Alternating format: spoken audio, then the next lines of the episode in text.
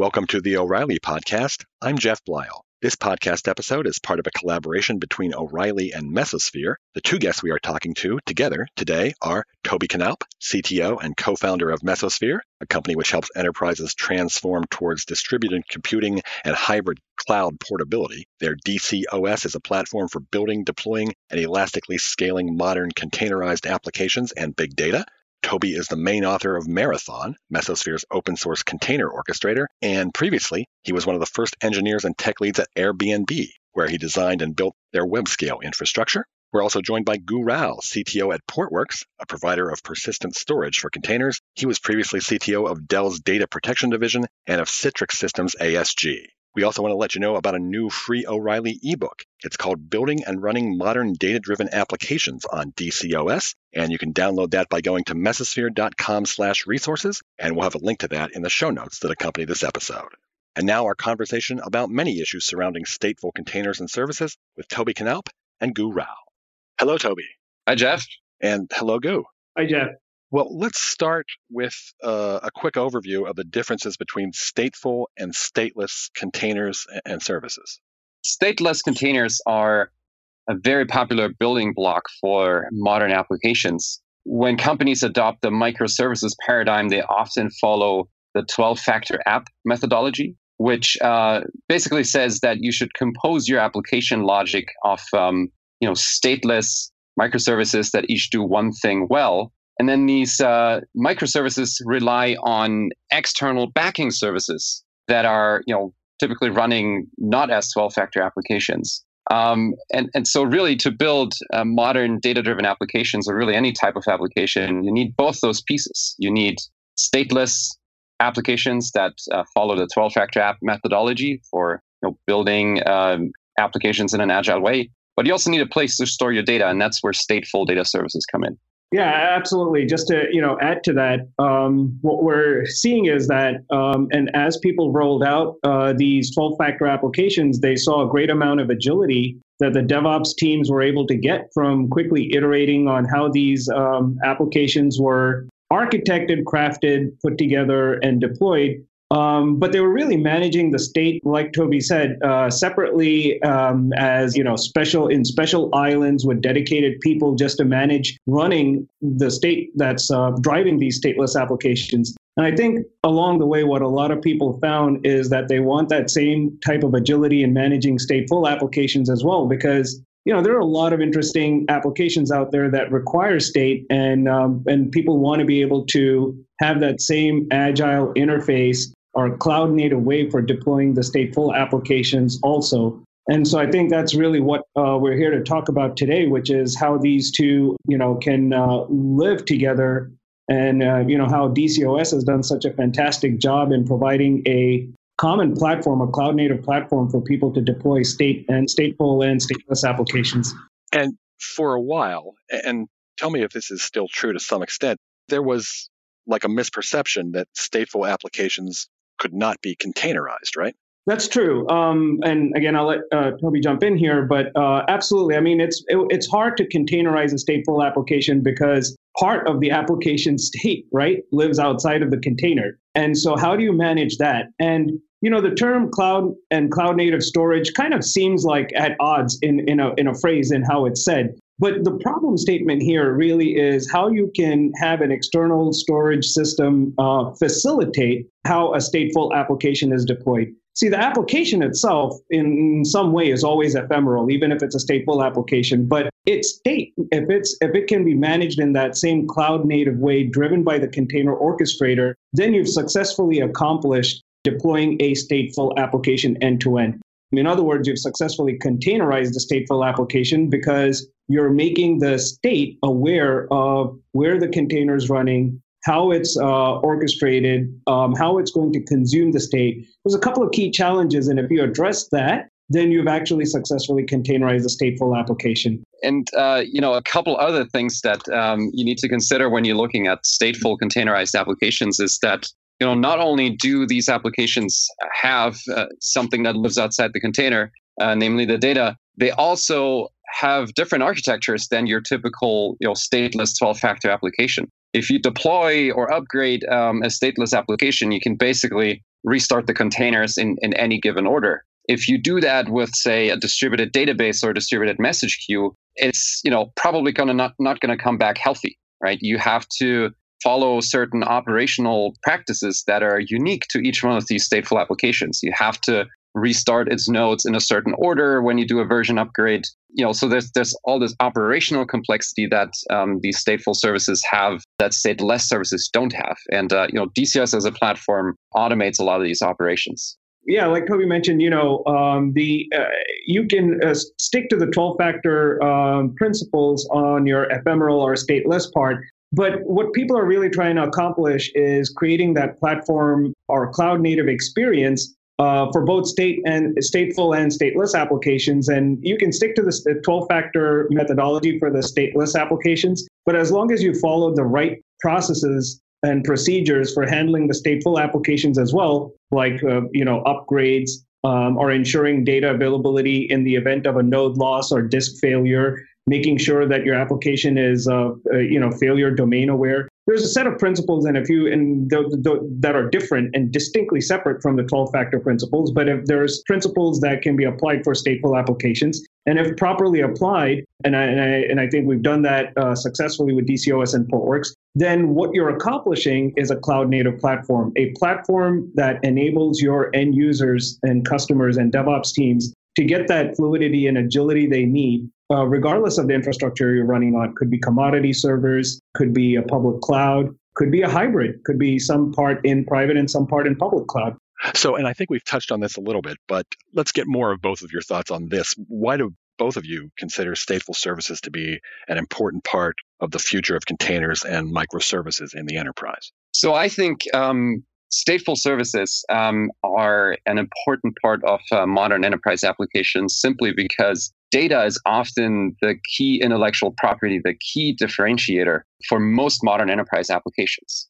It's sort of a moat that these, these enterprises are building um, to defend their business, right? So, to look at some examples, um, self driving cars, right? If you have the best data set and you know how to leverage it and you know how to train your models best, you're going to build the best self driving car. Uh, Internet of Things, if you have the best IoT data and you know how to process that in real time, and build applications that are driven by these insights from the data, then you have the best product on the market. So there's just a ton of these examples where, where data really becomes the, the big competitive differentiator. And that's why stateful services are so important for most enterprises today. A, a lot of uh, these stateful applications have interesting properties when it comes to the type of data structures that they're representing. Let me put it this way if, hypothetically, the world could all be described by way of just a uh, SQL interface, then probably stateful applications for enterprises and why they have to manage them may not have been that important because all of that could be dealt with in an island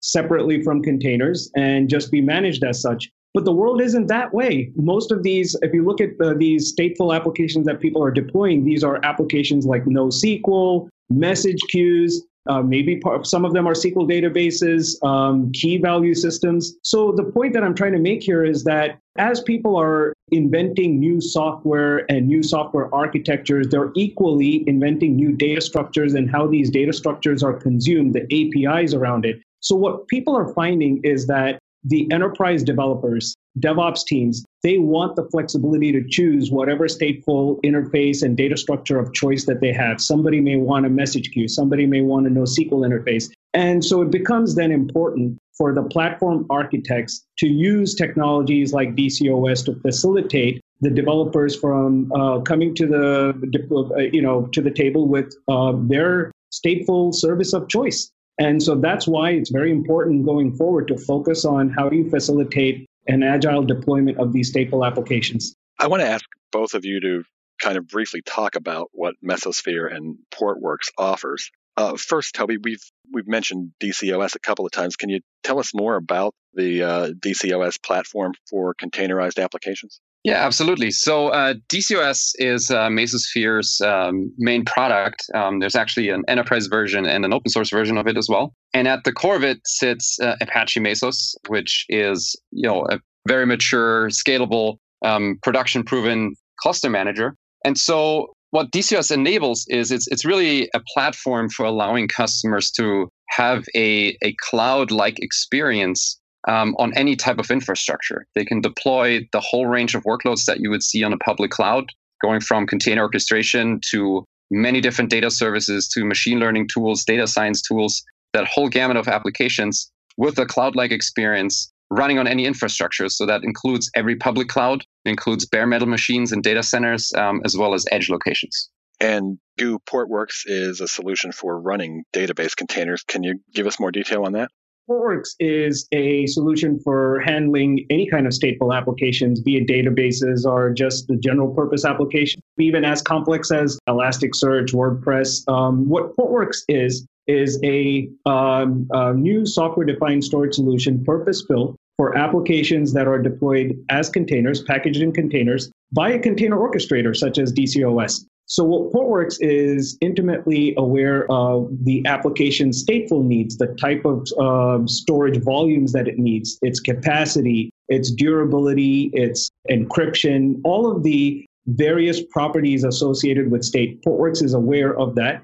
And all of these services are provisioned at container granularity in conjunction with a container orchestrator. So we're constantly communicating with the various DCOS components, figuring out where an application is going to be scheduled, the type of stateful service that it needs. All of that is provisioned uh, by Portworx. Um, we're doing the uh, heavy lifting of managing the underlying storage, the drives. The reality is, you know, storage has durability issues, drives fail, machines fail. So we're responsible for ensuring the application's high availability of its state, of its external state, and making its external state available to it in whatever shape or form it needs on whatever system. The end user's experience, if we've done our job right, is nobody even knows Portworx is running. It's silently taking care of the external state as DCOS is um, c- continually ensuring that the applications are up and running and uh, the application's needs are met.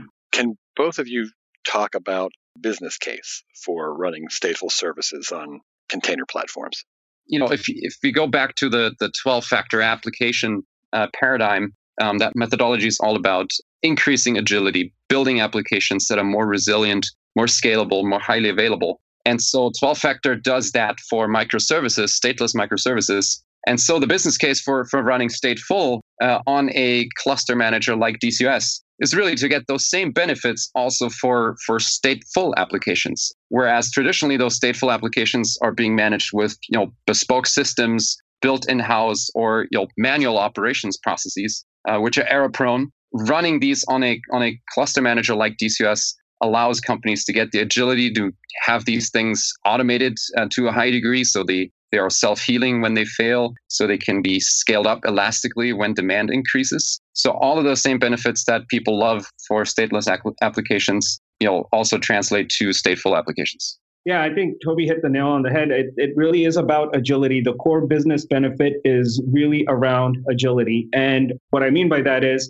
um, if you don't deploy stateful applications um, the way we're prescribing with uh, running them uh, via container orchestrator, well, then you're going to end up having to manage these applications uh, in a silo. Um, you probably have dedicated people to managing that stateful application, and they then become responsible for any adds, moves, and changes you're essentially introducing a person in the process, which um, is uh, probably not the agile way of doing things. Here, with this, um, you are putting a platform in place where you um, are allowing for automation, you're allowing for programmatic provisioning of the stateful services. You're giving the controls back to the end user so you don't have a ticket in the system, you don't have a person to go in and provision or allocate the storage. And I would say equally importantly, you're programming to a common uh, denominator platform where you don't care if this platform is running on AWS or Azure or on prem. It sort of all looks and feels and is consumed the same way. So you're not turning deploying a stateful application into a matrix of what application and what infrastructure and who's taking care of it. You're just leveraging the modern new, new technologies like Portworx and DCOS to, to solve that problem for you. Comes back to agility. Are there specific industries where you see stateful services as being particularly useful? So we really see use cases across uh, really every industry because um, you know every industry is uh, learning that uh, data is becoming a big competitive advantage. you know, there's there's some industries that are further ahead than others, and um, you know, where we see a lot of traction right now is really uh, Internet of Things workloads, um, you know, industrial IoT, connected cars, um, personalization. We we we know that from like product recommendations online, but there's many other use cases like um, you know recommending movies and movie streaming services. And uh, you know really any application that is driven by machine learning and ai also uh, relies on vast amounts of data being processed. So um, you know the list goes on. In financial services um, for for modeling for for fraud analysis um, we really find those use cases in every industry well both of your companies have relatively recently announced projects related to running kubernetes can you talk about how kubernetes fits into the stateful landscape in general and then into your company's offerings tobi yeah, absolutely. So, um, you know, we've actually been a contributor to Kubernetes uh, since its early days, uh, before 1.0. You know, we saw very early on the enthusiasm, uh, especially among the developer crowd behind Kubernetes. And our vision for DCS has always been to be a platform for running any type of workload on any type of infrastructure. So Kubernetes being a container orchestrator, that is one type of workload that DCOS has supported from the beginning you know, we've built our own container orchestrator called Marathon. But what's really important to us is uh, that our customers have choice. So they can choose between Marathon and Kubernetes on, on DCOS. And in addition to, to being a great platform for container orchestration, DCOS also supports many other workloads. So and, and orchestrates them in a in a cloud-like way. So distributed databases like Cassandra, distributed message queues like Kafka, machine learning workloads uh, like Spark and TensorFlow. So things that tend to be very complicated to uh, to orchestrate and run in a production grade way. So you know the best analogy to to what DCOS is is really it's that control plane that every cloud provider has behind the scenes that they use to offer you know Kubernetes as a service, um, database as a service, and so on. Uh, DCOS is that same kind of control plane that our customers can take on any infrastructure, any cloud provider, as well as their own data centers to get a cloud like experience. Um, I should point out over here that you know there's this interface called CSI Container Storage Interfaces that uh, we've all been working on jointly. Actually, uh, Ben Hindman, one of the co-founders uh, of Mesosphere, had initially come up with a proposal around CSI. And it is that mechanism uh, by which how these uh, schedulers such as Kubernetes and Marathon communicate with the storage platform. But really, the goal is, like Tobi put it, to tie it all together with um, an, uh, an overall platform experience that DCOS provides. And to wrap up, if a CTO or CIO is looking to incorporate containerized stateful services into their organization's architecture, where should one start? Yeah, so my advice would be to, uh, first of all, picking the right data services, the right uh, databases and message queues is a really critical decision because uh, a lot of applications nowadays are um, really data driven. And so making the right technical decision there is has you know consequences for a long time. So picking the message queue that fits your needs, um, picking the right database that, that fits your needs, and so on is critical. And because a lot of modern applications also run on hybrid infrastructure, they are not, you know, no longer contained to one cloud or, or one data center. It's important to have a way to provision these data services on a very diverse set of infrastructures. So my advice is to to decouple what you're running from from where you're running it and uh, picking a platform that can allow you to you know that allows you choice of various different data services so you can pick the right one that uh, solves your problem and that also allows you to run that on whichever infrastructure you need any cloud provider your own machines edge locations um, even crazy locations like cruise ships which we've done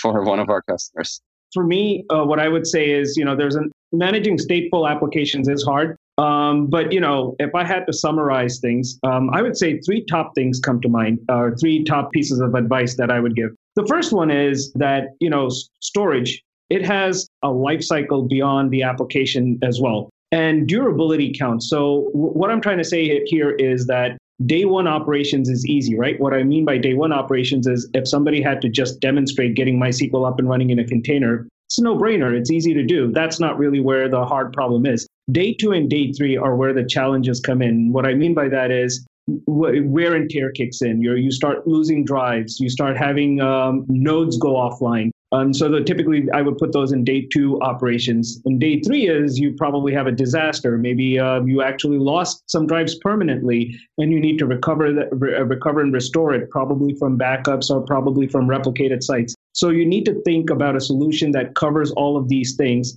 Most importantly, in a container orchestrated manner because these are not net new problems. These problems have existed but solved differently. We solve them differently for bare metal systems. We've solved them as an ecosystem differently for virtualized infrastructure. And now, again, we have to solve it differently for applications that are inherently running distributed, containerized. And so, an example would be an application is not just one container, right? It's a stack of containers running on different systems, different uh, machines. So, one machine may fail, the other machines may continue to work. And how are you going to deal with the durability issues? So, that's one bucket that comes to mind. The second bucket that comes to mind is that, you know, uh, back to the state living on, um, uh, how do you do audit control? How do you uh, what what are your metrics look like? So an example would be it's easy to say I, at any point in time I have a few thousand containers running, but uh, how many actual volumes do you have in your system? Where do they live? What data do they contain? Who allocated them? So you need to put right from the beginning, choose a product that has all of these metrics in place that understand how to do these things.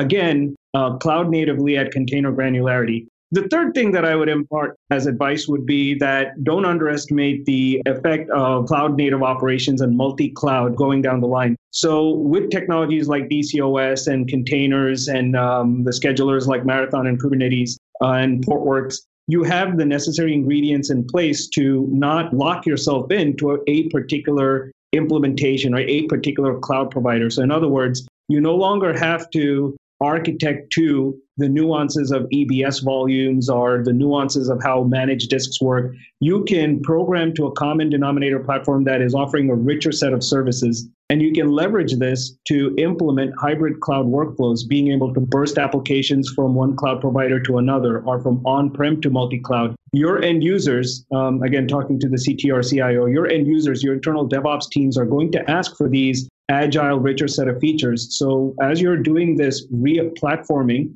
keep these three things in mind. Well, I'm going to ask both of you to tell our listeners where to find out more information about you and your activities, websites, blogs, Twitter, etc. Tobi? Yeah, more information. Um, we have our company blog is pretty active, so mesosphere.com slash blog. A lot of articles there around uh, running stateful services and other types of workloads on DCOS. Or you can follow me um, on on Twitter. My uh, Twitter handle is Super Günther, and um, you know I, I, tweet a lot about these modern types of applications as well. And Gou.